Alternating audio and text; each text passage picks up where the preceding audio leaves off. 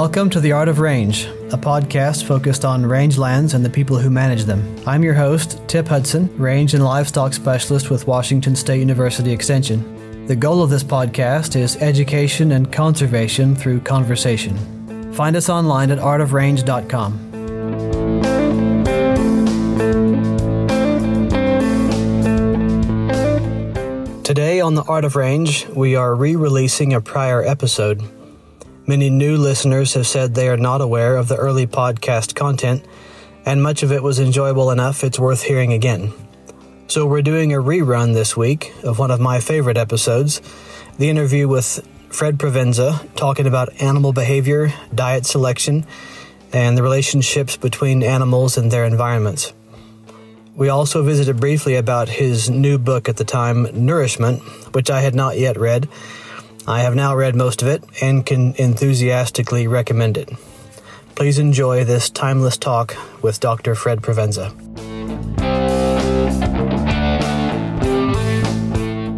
My guest today on the show is Dr. Fred Provenza. He has been an animal behaviorist researcher at Utah State University for many years and is somewhat retired now.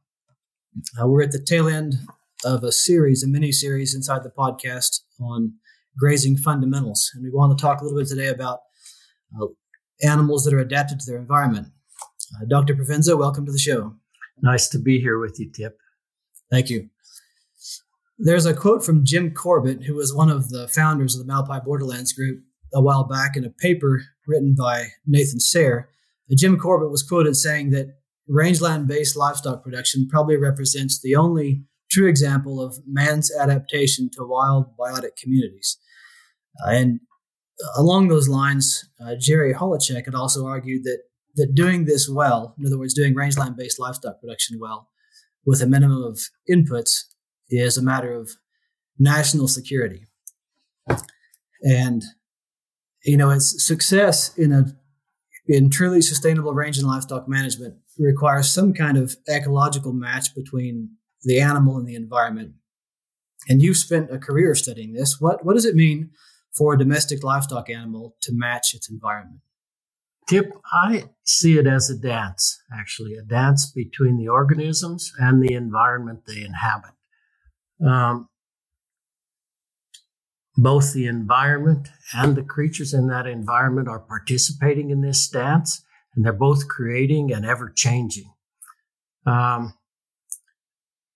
from the standpoint of the animals, whether they're wild or domestic animals, I think of it as uh, how animals change form, function, and behavior to live uh, successfully in an environment at the same time, I think it's important to realize, and I'm sure you got into this in previous podcasts, that the animals, by participating, are actually changing the environment. So that's where I see the dance. The environment's ever changing, the animals are changing as well, and the animals are participating in changing the environment. Hmm. In a in a 2014 paper on that topic, you state that that we humans have tried really hard to modify our environment to suit our animals at great cost to us, both economically and ecologically, and perhaps with limited success. Uh, can you describe that struggle and what you see as maybe a solution? That writing came from actually early on in my career.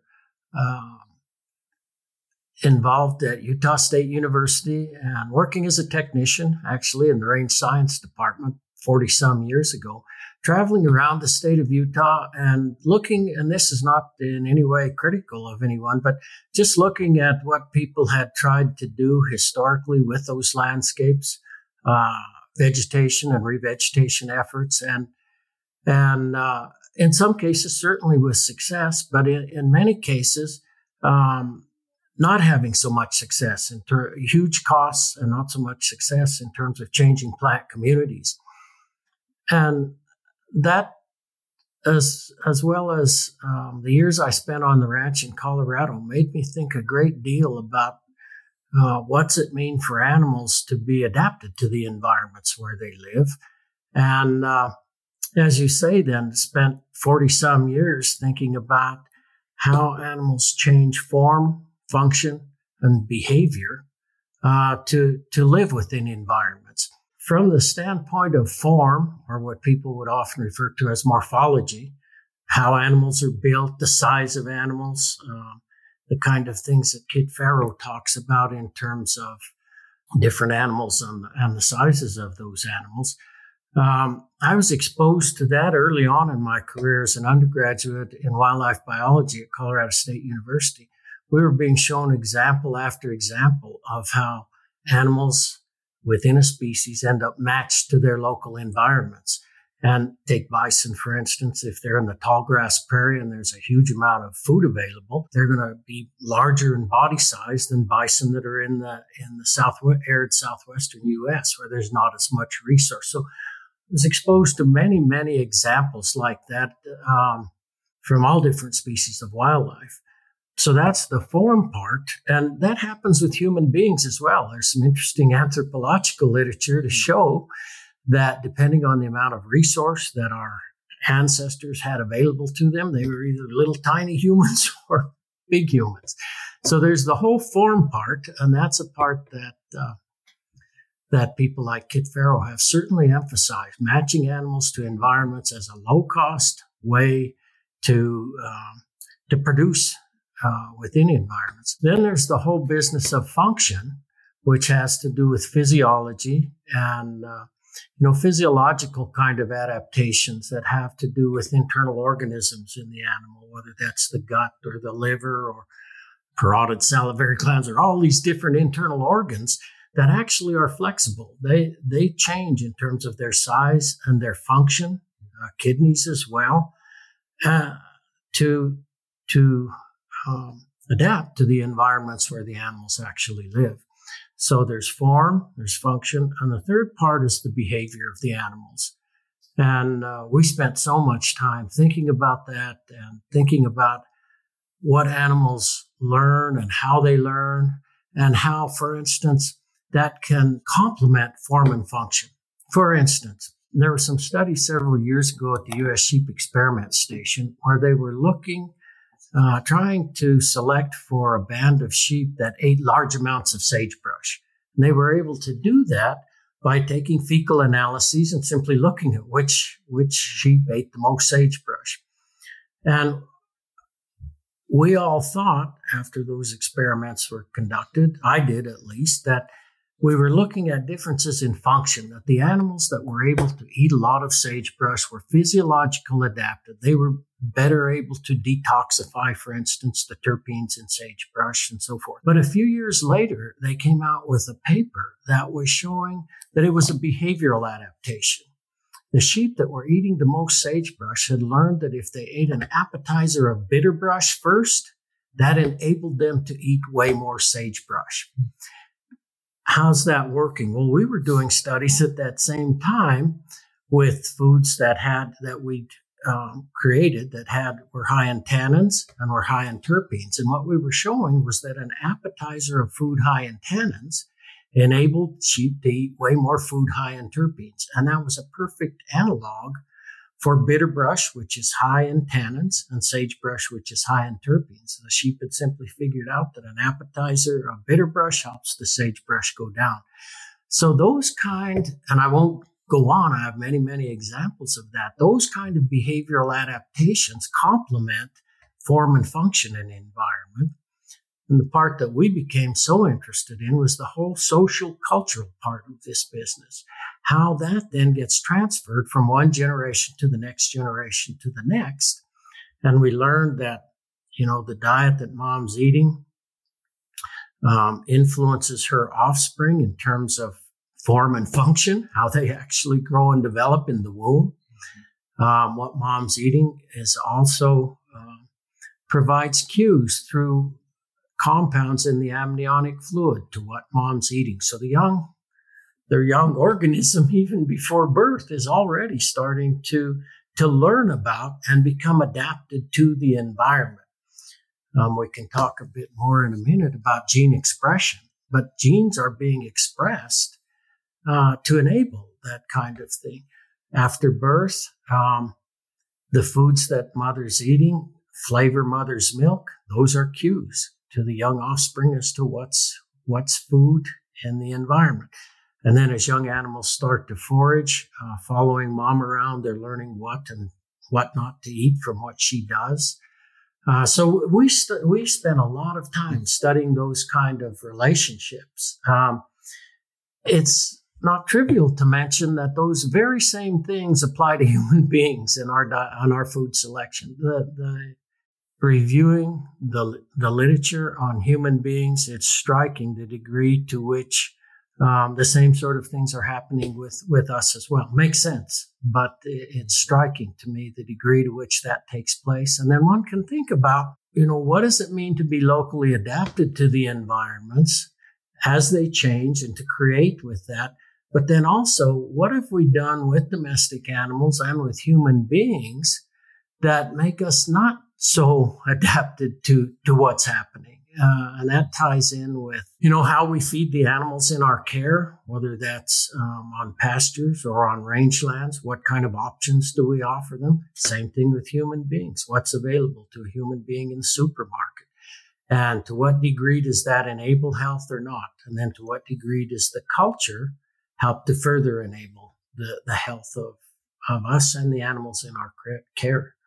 You know, I can see how in the absence of cheap petroleum based production inputs, even a petroleum based economy worldwide, this would clearly be necessary. But but I think I think we see a trend toward that now.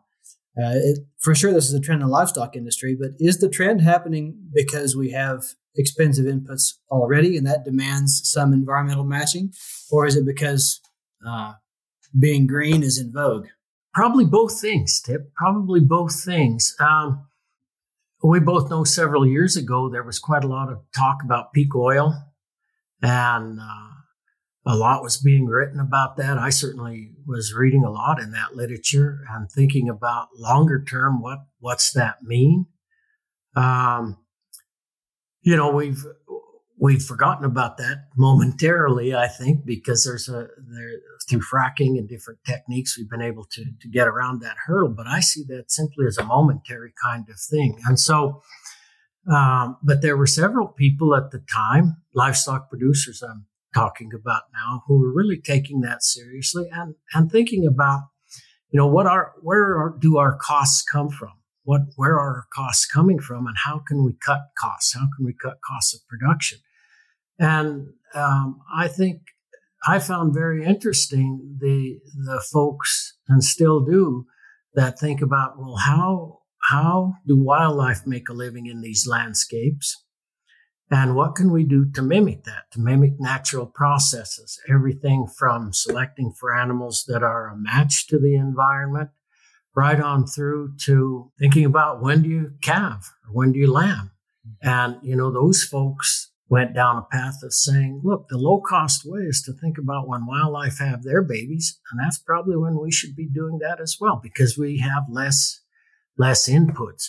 So I think that whole idea of inputs and fossil fuel inputs, I don't see that as something we've really gotten around. I think it's just short term that, that, uh, you know, we have, we got around that, that whole worry about peak oil. But I, I think personally that there there are limits to how much oil there is. Uh, the other part that I think that I take very, very, very seriously nowadays is the whole idea of of climate change and uh, and what that what that's meaning for for human beings and for all the creatures on the planet. I, I think that's another another issue related to our use of of, of fossil fuels. And, uh, you know, I, I just, uh, as I was writing the book, Nourishment, uh, the last section of that book is titled Fading into Mystery, and it has to do with the ever changing nature of nature and the roles that all creatures, including human beings, play in participating in change and in that dance of change. Um, but when you realize the impact that that we're having globally on you know the big news just this week insect populations, huh? Huge crashes in insect populations across the globe. People have known that for many, many years. Reviewing studies in Germany that where people had just volunteered, they've been monitoring insect populations over about a 25 year period. I, and they're just noting, you know, insect numbers are dropping, dropping, dropping. And uh, I think even in this roughly 70 years I've been on the planet, and we're here in the Madison Valley, and we've got this beautiful Madison River that flows through this valley. You know, the fishing on that river was quite different 40 years ago from what it is today. The size of the fish, the number of the fish, markedly smaller nowadays. Hmm. And I recall talking with a man 40 some years ago when we were first coming here, and I was telling him, just raving about the fishing. And he told me, he said, I, I can't go there anymore. He said, my memory's too long. I thought, oh my goodness. And I think to me, the lesson is that change occurs, well, actually not so gradually, but within your lifetime, you mm. see that. And we don't realize then from one generation to the next, just like I didn't under, I understand absolutely when that man told me my memory's too long. But to me, it's like, this is great fishing. Mm-hmm. We take people fishing here now and they may think, you know, well, it's great fishing, but it's not even in the same universe. And so if I think more and more about these changes that have occurred within the last 50, 100, 100, even 200 years, which is nothing. And uh, maybe I'm getting old, but I, I, I really wonder. Uh, and when people say we've got 10 years to get it right on climate, and I think, uh, I believe that. Uh, but I think what a massive effort huh, for, for all of us, from for the personal level to the level of the broader influences people might might play, I, I take that very seriously. Mm-hmm. And all that has to do, I think, with local adaptation and participating in changing the environments we all inhabit. Mm-hmm. And then, um, you know, realizing and appreciating that that we do that, that, and that all creatures do when they eat themselves out of house and home. As we know, for domestic or wild animals, populations crash. Um, and the same with with human beings. I think you know we there are limits. There are carrying capacity for for everything on the globe. Mm-hmm. We have another project going on right now at WSU looking at uh, various aspects of rangeland resiliency and trying to increase both operational and ecological resiliency against climate variability and future climate change. And one of the one of the angles that we found in discussing some of these ideas with ranchers is that it's one thing to say people need to do something because it is eventually a necessity, either ecologically or economically. Uh, but most of the things that we're recommending that people do to maximize or, or optimize rangeland, rangeland resiliency are good ideas, regardless of what's going on with the climate. And I think we see some of the same thing going on with uh, with matching the animal to the environment. Things like mature cow body size, I think, is going down on average, at least among the larger ranchers who are more acutely attuned to the economic feedbacks of having to feed large cows. And I think you also see uh, calving dates moving later and later in the spring for the same reason. It may not be an acute economic necessity at the moment, but people recognize that it works in general, regardless of whether we're being pushed by petroleum based economics or not. I think there's some of that going on now, both with range management and with animal husbandry. Absolutely the case, Tip. I couldn't agree more with, with what you just said. And I think managing in the ways that you were talking about is is a way to cut costs. When you get right down to it, it's a super way to cut costs and long term thinking about food security and sustainability. It, it's it's certainly the way to go. But there's still a couple of camps on that, and they're pretty adamant about it. Uh, answer the skeptic who says, you know, we have we have really high power genetics in modern, particularly beef cattle breeding stock, and we need to feed them and give them uh, fancy minerals so that they can realize that genetic potential.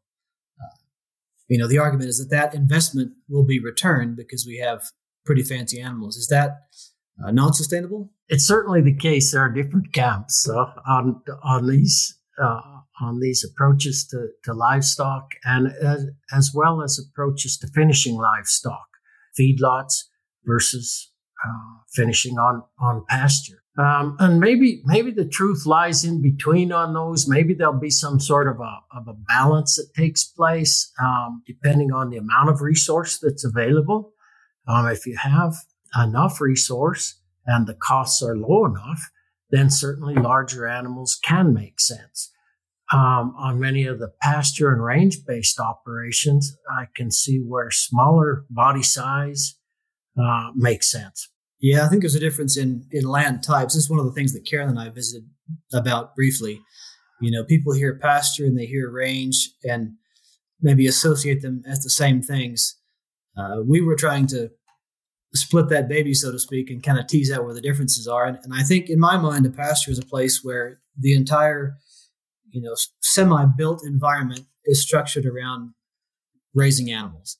When I think of rangeland, I think of wildlands that may have livestock on them part of the time, but that every aspect of that environment isn't being managed toward livestock production.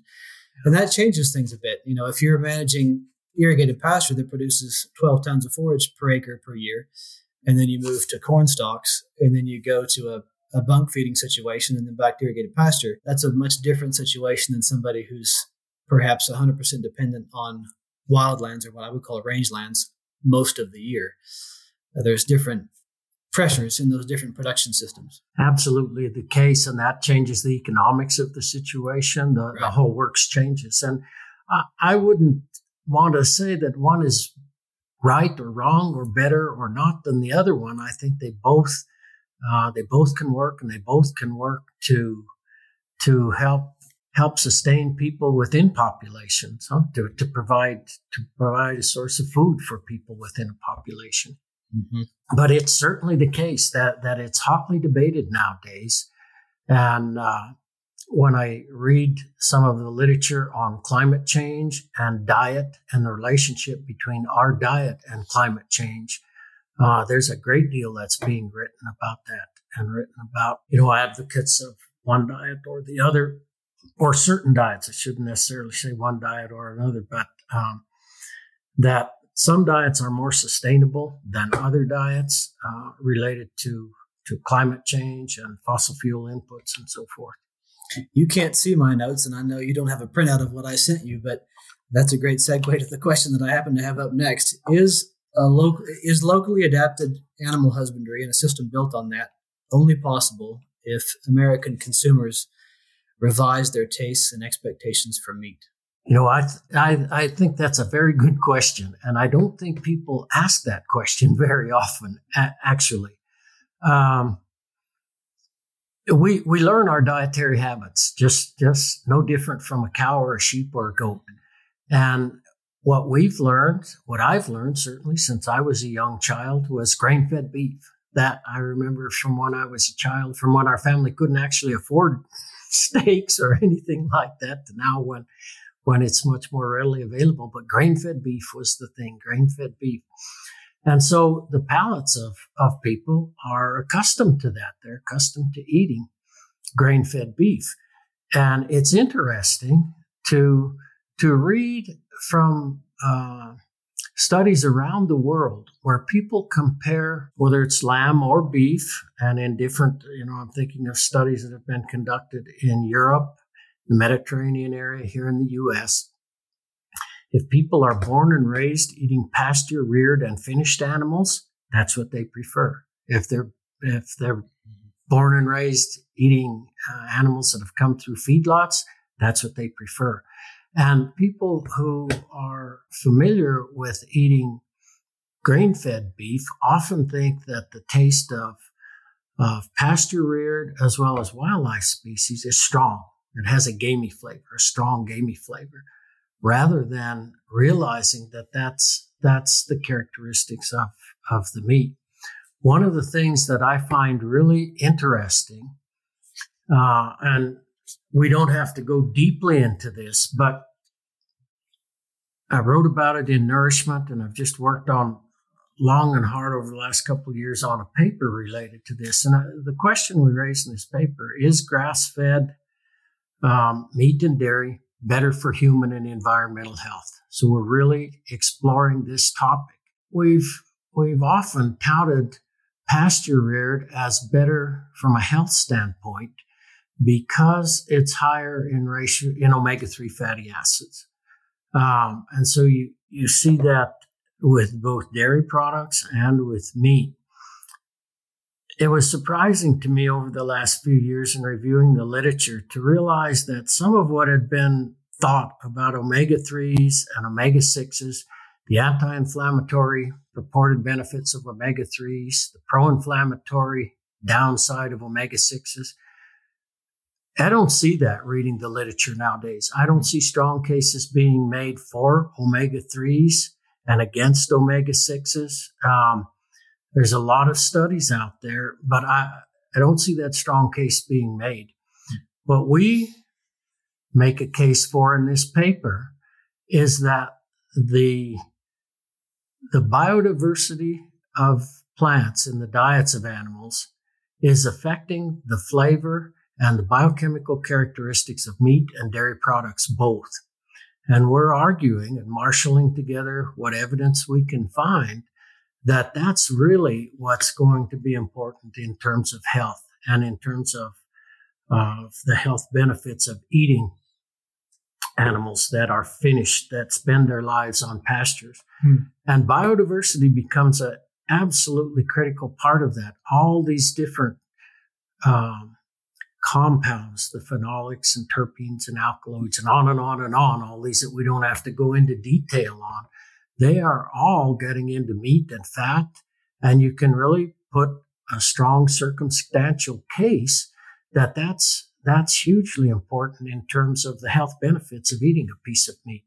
So um, we argued in that paper that that's not happening when animals are finished in feedlots because the diet is so is so fi- uh, phytochemically poor, as we would call it. Whereas when animals ha- are exposed, whether that's on pasture or on rangeland, biodiversity in both cases is really important because it's it's exposing the animals for one to the health benefits of all these secondary compounds and we know there are many of those for for health and two then that's getting into meat and milk and fat and and influencing the quality of that for for human consumption mm-hmm. you said before that uh, particularly with regard to human health, that eating a diet that is phytochemically deficient results in us over consuming primary nutrients because the body is trying to reach some critical threshold of the secondary compounds. And I was curious whether that was the case, uh, if, that carries up the chain into meat or not. And it sounds like it does, at least to some extent. I think it could. We certainly are are raising that question in this paper. We we don't we don't um, it the paper came from from a study that I read about several years ago that was conducted in Australia. And th- these were researchers who study human nutrition and health. And what they did was to look at what's referred to as postprandial inflammatory responses. All that means is after you eat a meal, there's an inflammatory response. No matter what food we eat, there's an inflammatory response. And it's these long term chronic inflammatory responses that are being linked so much with diseases like mm-hmm. cancer and heart disease. And so they were interested in, say, in comparing a wild herbivore, the kangaroo, with a domestic herbivore, wagyu cattle that were finished in feedlots, and looking at postprandial inflammatory responses in the animals. In, in in human beings after we ate the meat. Okay, gotcha. So so so they they got meat from wagyu cattle that were finished in the feedlot, meat from kangaroos that were um, foraging on rangelands, and you can buy kangaroo meat in in the grocery store there. You know, so they they got that, but the, the responses were just were just dramatic when you looked at at some of these inflammatory markers that these folks like to monitor. There were night and day differences. Hardly any inflammation with the meat from the kangaroo huge inflammatory responses with Wagyu cattle. So that's what got me thinking, well, gee birds, what's, what's going on there? And many factors can, can play a role, but this paper really that I this review paper on grass fed versus versus feedlot is really trying to explore explore that idea and say is there a basis for that you know and you get into some of the literature um, we often well it, two things have happened with our with the human food supply actually you know foods have gotten blander over over time that that's well documented when you look at produce, fruits, and vegetables, um, it's really well documented that the phytochemical richness of those have gone down.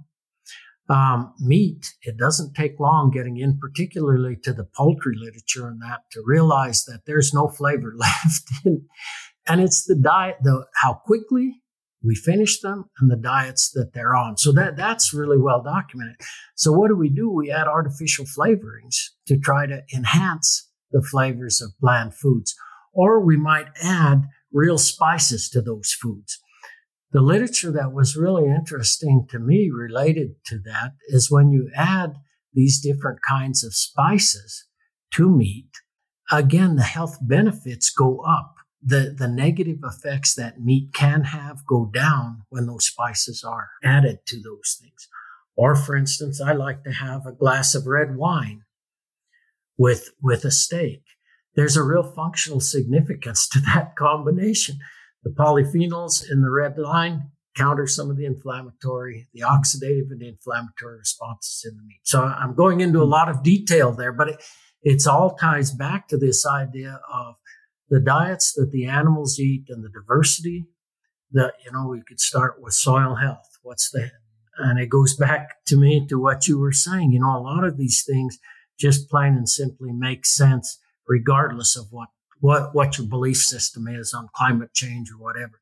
Healthy soils, biodiversity of landscapes is good for animals, um, including domestic species, and that's good for the human beings that use use the plants and animals as a as a food source. Yeah, I've had a number of ranchers tell me that the cattle that they have on on rangelands, native rangelands that have, you know, say 40 or 50 species in a in a given grazing site are much much healthier than the animals that are on irrigated pasture where they have maybe four or five total species that they have almost zero mortality and morbidity you know very little sick calf treatment in the animals that are on rangeland is that due to these plant secondary compounds that are providing we i think of plant secondary compounds associate them with toxins uh, but i suppose nearly everything that we have as medicine would be a toxin. You know, every tox every toxicologist will say toxicity is all in the dosage.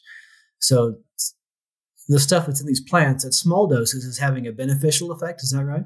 Absolutely the case. Absolutely the case. Again, I couldn't agree more with everything you just said.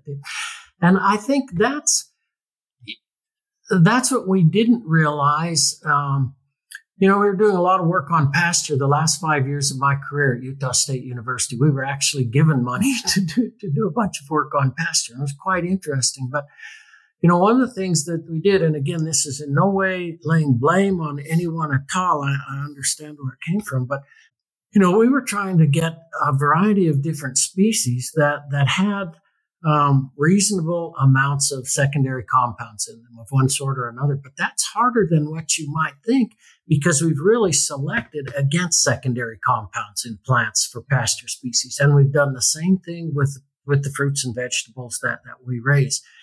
We did on pasture, I can see why people did that because those compounds set a limit on how much an animal can eat. That's really the thing. So if you want animals to be able to live on a monoculture of orchard grass or tall fescue or whatever it is, it makes sense that, well, let's get rid of these toxins, huh? Or if you're an ecologist, you see them as feeding deterrents. Let's get rid of these deterrents.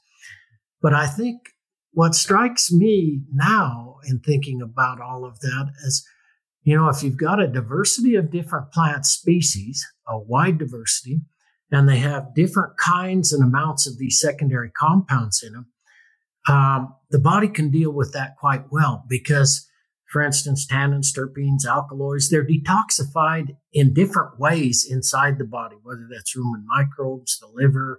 Um, they're detoxified in different ways. And so animals eat a little bit of a variety of these different compounds.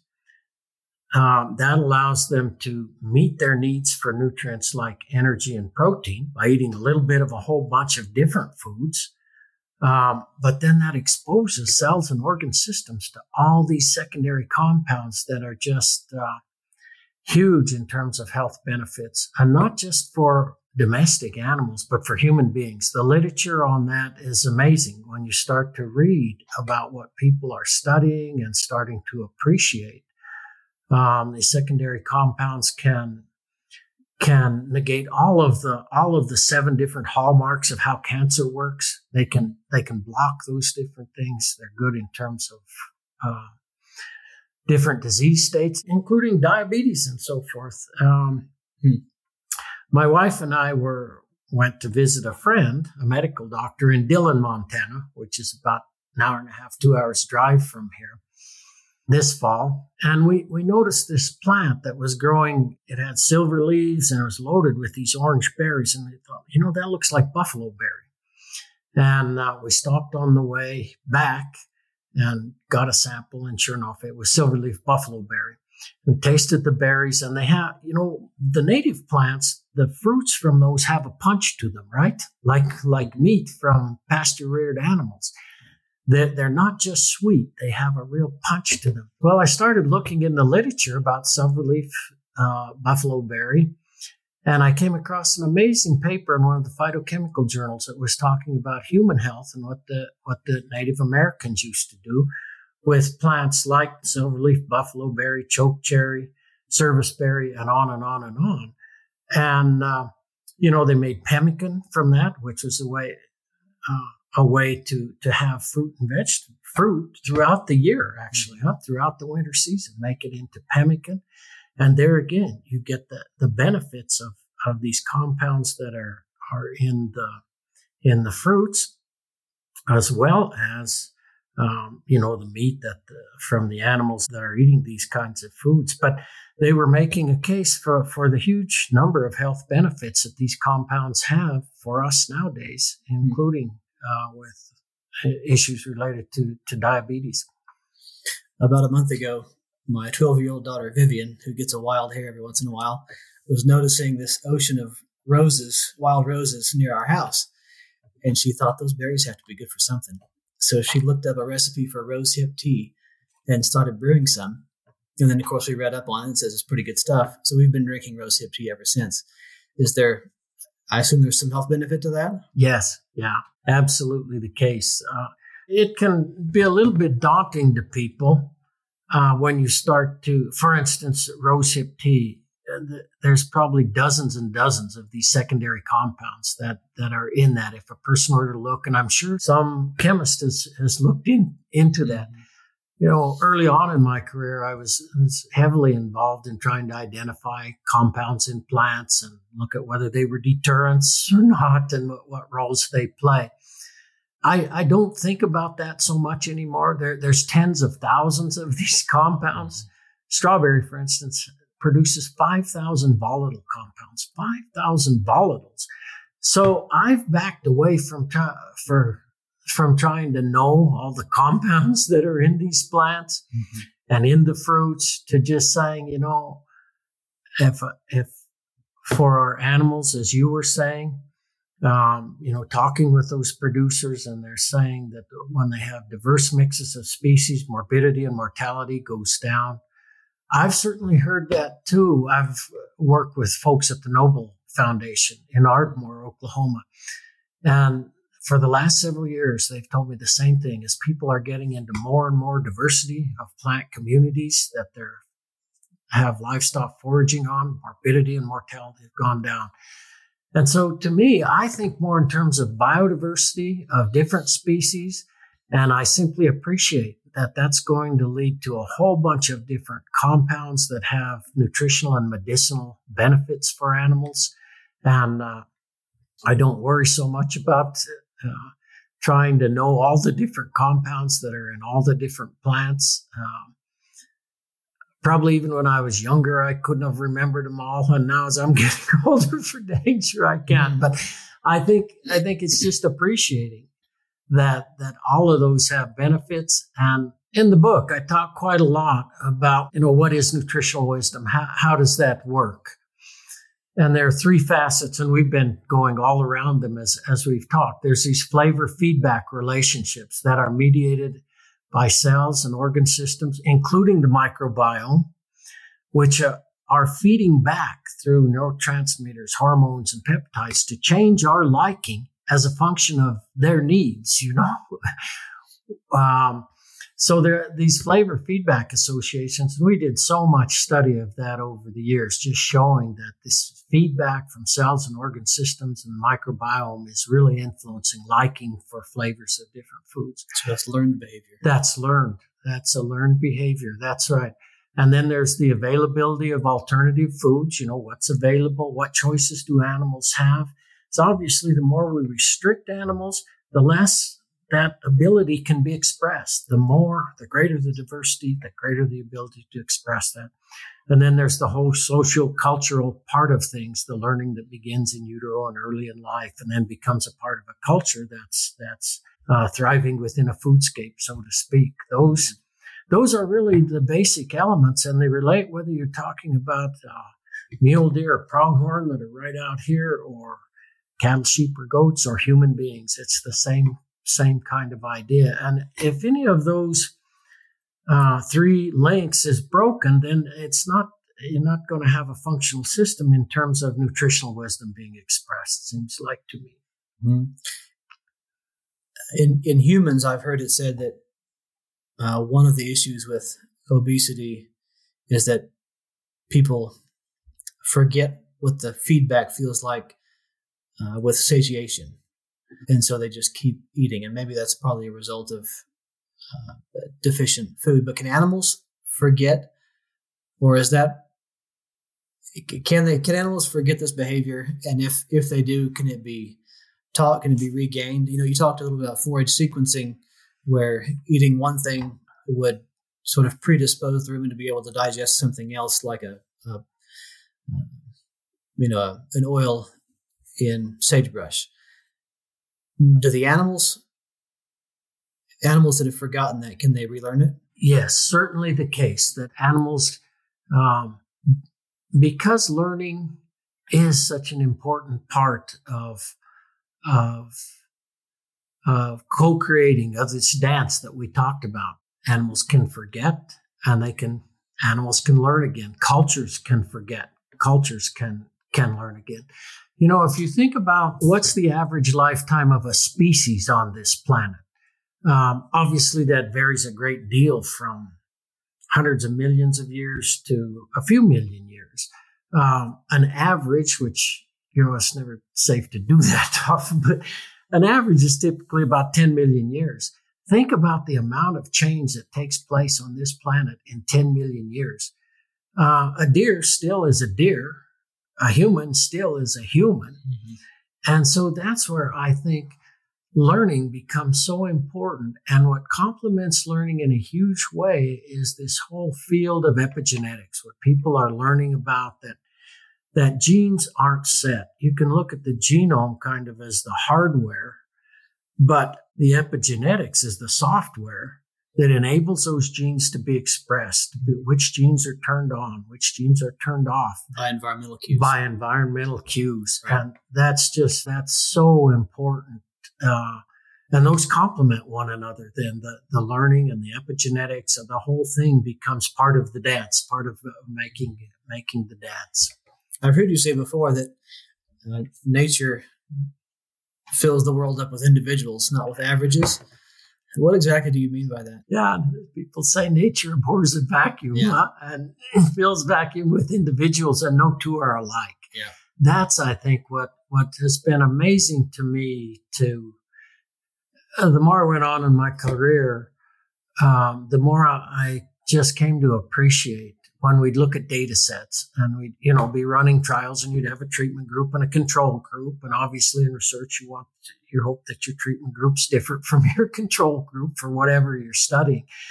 And, uh, but what used to amaze me the further we went along was to look at the individuals and to look at the variation among individuals within within treatment and control group and to realize that um, there's just this tremendous tremendous amount of of uniqueness and then to realize how does that come about um, why you know I think it's a it's an absolutely safe statement to say that um, no two creatures on this planet within a species have ever been alike.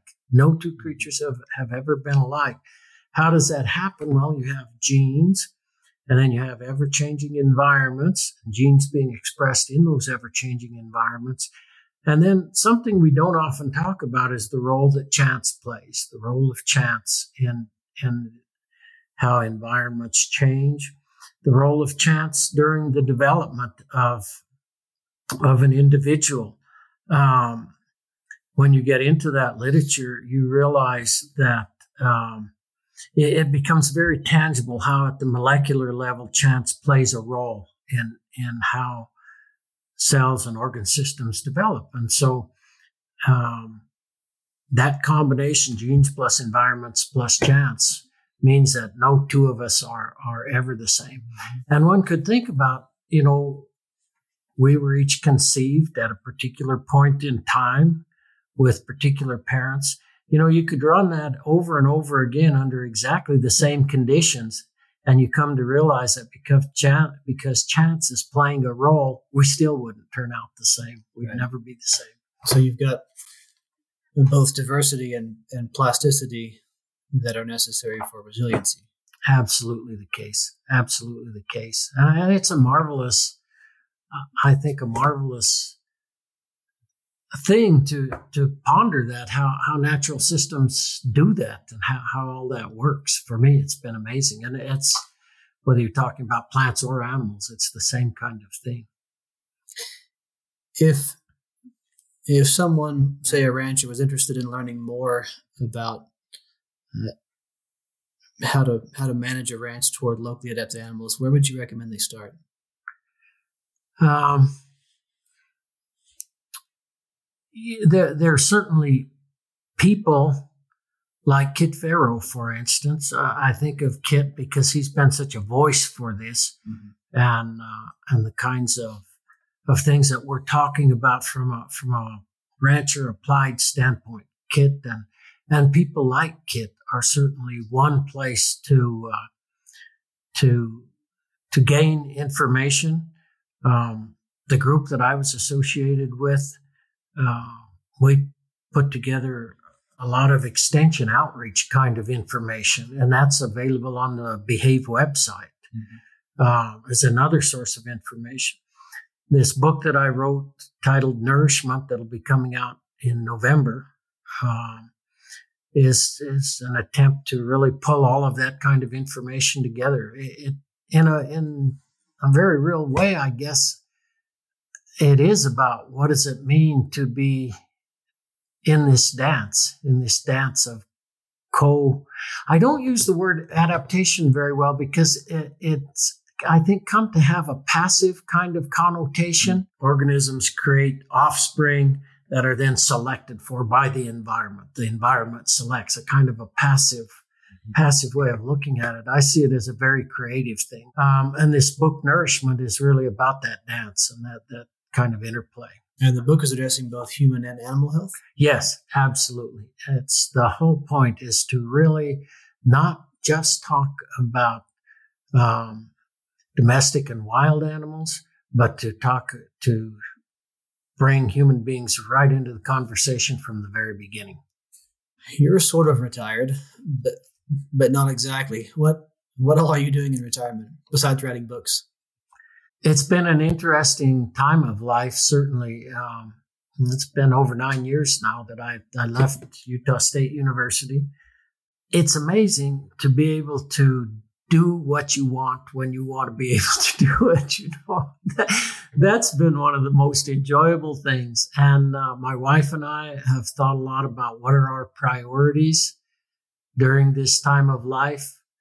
Um, spending time together, spending time with with our children and with friends is really the priority that we have. Trying to do things for other other people to the degree that we can do that. And then, you know, I, I certainly still love to uh, to write articles for scientific journals. I don't do that at the rate that I used to do it, but I, I still enjoy that. Working on the book over the last ten years has has really been uh, has really been rewarding as well. But it's it's it's having the time to be able to sit down and just simply sit and watch. Mm-hmm. watch. Be present in the moment. Be present in the moment. Sit and watch watch look at the plants look at the animals. I have no desire anymore to study that even though it was fantastic. I absolutely loved doing that. I felt really I was very fortunate to be able to do that for a career. And it it made me think how little I know now, how, how really little, I, and I don't say that in just a trivial way, but but what what it did was open up to me the the mystery and wonder of the whole thing, how absolutely amazing it is, and to be able to spend time doing that without the pressures of involved when you're raising a family, helping to raise a family, you've got a job, you're flat out all the time. That's been that's been absolutely wonderful. Now I've tried to capture some of the flavor of that as I wrote this book of just reflecting over the years. And then we were living in the backwoods of Colorado for several years. Uh, it's only been a couple years that we moved up here to Ennis to be closer to our son and daughter-in-law. Um, here in in Montana, but that was such a marvelous place to to start kick off a retirement living way in the backwoods, probably 45 minutes drive from the nearest town, no no one around, and just to be able to reflect on the mysteries and wonders and the beauty, the beauty of this planet, and then to think, you know, it's all we've got. Huh? It's all we've got. I get amazed when people even really um, renowned people say, well, we should be thinking about colonizing Mars or the moon or something. It's like, are you kidding me? You know, this is all we've got. We better, we better be taking care of it, huh? Very good. Dr. Provenza, thank you for your time today. Thank you, Dipa. It's been wonderful to, to have a chance to visit with you. For those listeners who are certified professionals in rangeland management through the Society for Range Management, there are continuing education credits available for these episodes. Simply take the brief online survey at the feedback button at artofrange.com and you'll find instructions for claiming your credits. Thank you for listening to the Art of Range podcast. You can subscribe to and review the show through iTunes or your favorite podcasting app so you never miss an episode. Just search for Art of Range. If you have questions or comments for us to address in a future episode, send an email to show at artofrange.com. For articles and links to resources mentioned in the podcast, please see the show notes at artofrange.com. Listener feedback is important to the success of our mission, empowering rangeland managers. Please take a moment to fill out a brief survey at artofrange.com. This podcast is produced by CAHNRS Communications in the College of Agricultural, Human, and Natural Resource Sciences at Washington State University. The project is supported by the University of Arizona and funded by the Western Center for Risk Management Education through the USDA National Institute of Food and Agriculture. The views, thoughts, and opinions expressed by guests of this podcast are their own and does not imply Washington State University's endorsement.